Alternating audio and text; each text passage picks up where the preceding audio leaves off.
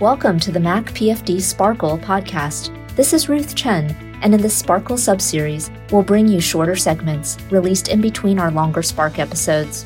We'll have new and exciting interviews with professionals from across the world, helping you to achieve your personal and professional goals as a healthcare educator, researcher, leader, or practitioner at any stage of your career. So sit back, listen, and enjoy this episode of the Mac PFD Sparkle podcast.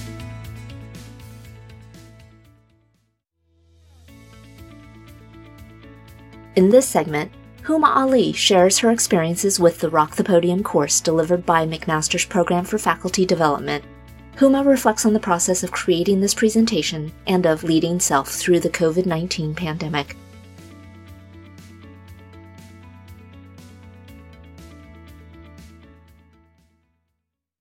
Welcome to the Spark podcast.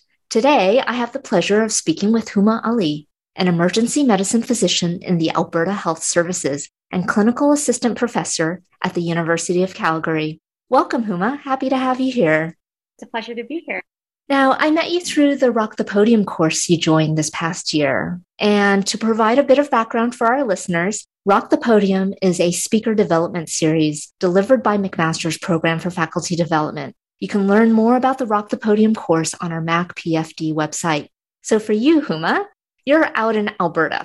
How did you hear about this course in Ontario and why did you decide to sign up?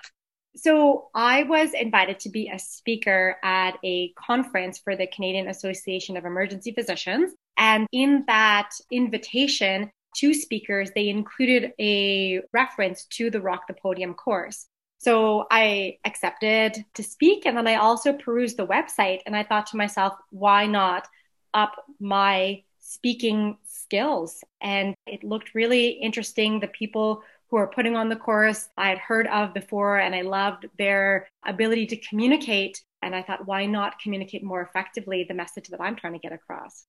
That's great. So, throughout this course, you developed and shared an incredible presentation with us that we then wanted to highlight as a closing plenary at our MAC PFD conference this past May. The title of your talk was Leading Self A Journey Through the Pandemic. And you know that I found your talk to be extremely powerful. I must have told you over a dozen times now how much your talk inspired me.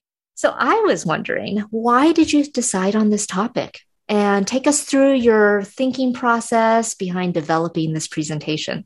Thank you so much for your kind words. And that really means a lot to me. And I know that I did the presentation and I made that talk, but I also think about that talk and the principles that were highlighted in that talk fairly regularly as well.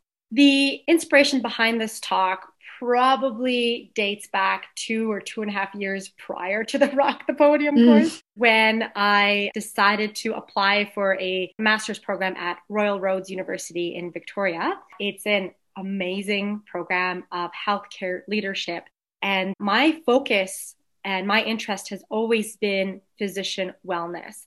And I was thinking to myself, how can I further delve into not only physician wellness, but how can I bring forth physician wellness to the forefront of our minds as doctors? That was the premise behind why I applied to get into this master's program. And in this leadership program, there are many principles of leadership that they highlight, obviously.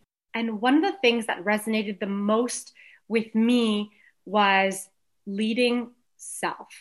How can you know yourself better, understand yourself better, so that you can inspire and lead others and inspire others to lead themselves better? Mm-hmm. I think that had resonated, like I said, resonated with me as one of the leadership principles that was brought up through this this master's program and I was invited at the end of my master's program to do a presentation about the healthcare workers experience. It was a leadership series, kind of like a conference there Royal Roads was holding. Every few weeks, they were highlighting some topic of leadership, and this specific one was leadership in healthcare. So they asked me to share a little bit about my own experience being on the front lines as an emergency physician working in Calgary and I thought to myself, there are so many aspects that I could potentially highlight. There could be the sadness of sitting in a room with a patient, the angst that you see in their eyes when they can't breathe, the responsibility to intervene and help, which is so innate, but also so taxing to do. I could have highlighted the difficulties we experience as healthcare workers amongst our colleagues, seeing the tragedy we see at work with patients that seems to be, you know, unacknowledged by some part of our society that there mm-hmm. this isn't real, that this is a conspiracy, that there's all these almost negating of our experience in the emergency department.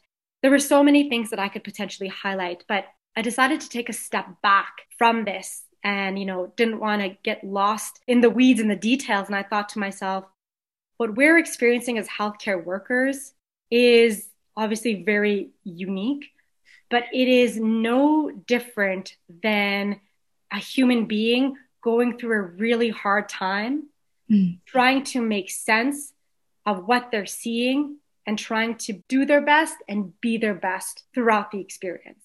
I think that when I sort of took a step back and realized, you know, like there's many things I can highlight, but I want to speak to not just emergency physicians. I want to speak to not just frontline healthcare workers. I want to speak to and share with people how can we be our best in hmm. circumstances mm. that are tragic um, and that really are working essentially against us and taking away our sanity and our peace. And I think that's one of the reasons why I decided to highlight the science based principles of how we can truly be happier and improve our well being despite external circumstances.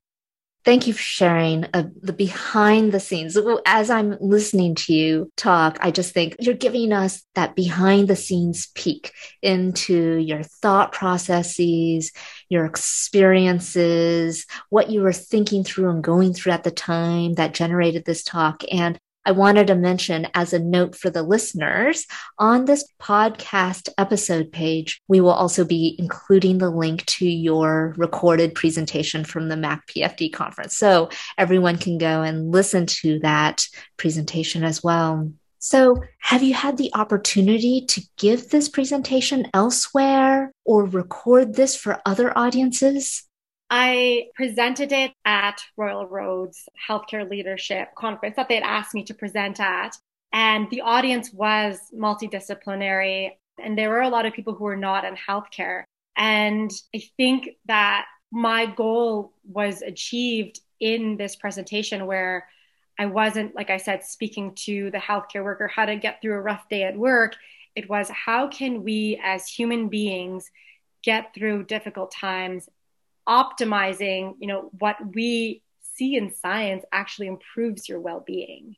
Mm-hmm. Um, so yeah, I did present it and it was very well received. And like I said earlier, like I, I often think back to those principles. Maybe a little bit of background in terms of what mm-hmm. I brought out in that talk. It was informed, and I mentioned this in the presentation as well. A lot of my content was informed by a course called The Science of Well-Being which is a Yale University course by Dr. Laurie Santos, who now has a podcast, but also has this course online available for free. And she walks you through each of the principles that I highlighted, but she discusses the science behind why do these specific things work to improve your well-being and improve your happiness no matter where you are and what you do for a living, what your ethnicity, gender, it doesn't matter. If you're a human being, the science shows that these things, when you know practiced authentically, improve your well-being. And I thought, you know, speaking both at the Royal Roads conference, but also for the MAC PFD conference, a lot of people being scientifically minded, I thought, what better way to get this message across than to share something that is scientifically backed. It's not yes. pulled out of the air and try this, maybe you'll feel better. There are rigorous studies that have been done that shows that this actually improves your well-being. Yes. And I'm familiar with uh, Laurie Santos's podcast as well and her course at Yale. And something that I, I remember taking away from her podcast was the need to continually practice or to continue to work on and apply those principles. So, for yourself, how had this whole process, not just of delivering the presentation, but in looking at the science of health and well being, how has that shifted your own perspective and your practices? That's a great question, Ruth. Thank you for asking that question. I think that the way that I've been able to integrate this into my life is that I am so much more aware now than maybe a year and a half ago what truly improves my happiness. Mm-hmm. I think mm-hmm. that before I felt this innate sense of if I buy those shoes or mm-hmm. if I make this much money or if I, you know, engage in XYZ, I do feel better. It does make me feel good. But when I continue to watch what happens is that there's this hedonic adaptation where mm-hmm. I keep seeing those shoes and they're not as nice or they don't look as good and they just end up being an old pair of shoes in the back of my closet. And I recognize that that happens now, whereas before I just would just forget. I would just remember that high I got when I bought the shoes. And then when those got boring, I would just buy more shoes. So I recognize that that happens. And then further to that, when it comes to those principles of what truly improves your well being, like social connection, when I'm connecting with another human being, whether virtually or in person, I have that at the forefront of my mind. Not only am I connecting with another human being, I know that this is actually making me happier. So I feel as though I'm doing something good for myself. Mm-hmm. And maybe subconsciously I knew that. That's why we, you know, we do want to socially connect. We want to be with other people, but having that sense of awareness of this is really good for my heart right now allows me to appreciate that experience in another sphere altogether because I know I'm doing something good for my own well being. Whereas I wouldn't have had that insight earlier so it just makes my times of social connection even richer. And I imagine that your colleagues, your friends, your family around you have also been exposed to your thinking or that you've bounced ideas off of them, or I'm sure you've shared some of your insights with them. And so it has an effect on those around you as well in your environment, and it has shaped your environment. Yeah. And I think it's sort of tricky because it's one of those things I think uh, what's that saying? The teacher appears when the student is ready. Not sure who said it, but I guess what I'm trying to highlight is that had I stumbled upon this material pre COVID, it would not have had the same weight as it does having gone through the circumstances and the internal turmoil and seeing the suffering and working on the front lines and thinking to myself, what am I doing? Mm. What's important? What are my values? And how do I want to live for the rest of my life? And really, COVID has sort of pigeonholed me into really questioning those things. And what I'm trying to get to is that, yes, I share this with my family. Yes, I share this with my friends. And I try to lead in keeping with what I what I've learned and what I believe. But I don't think that it necessarily speaks to everybody because it feels really good to buy a big house and a nice car and new shoes and new clothes. And when I share, for example, like with my own, you know, fam- I can think of one family member in particular, if I share with them that there is this concept of hedonic adaptation, mm. they can understand that. But I don't think that everybody's in a place to actually live into it or appreciate that.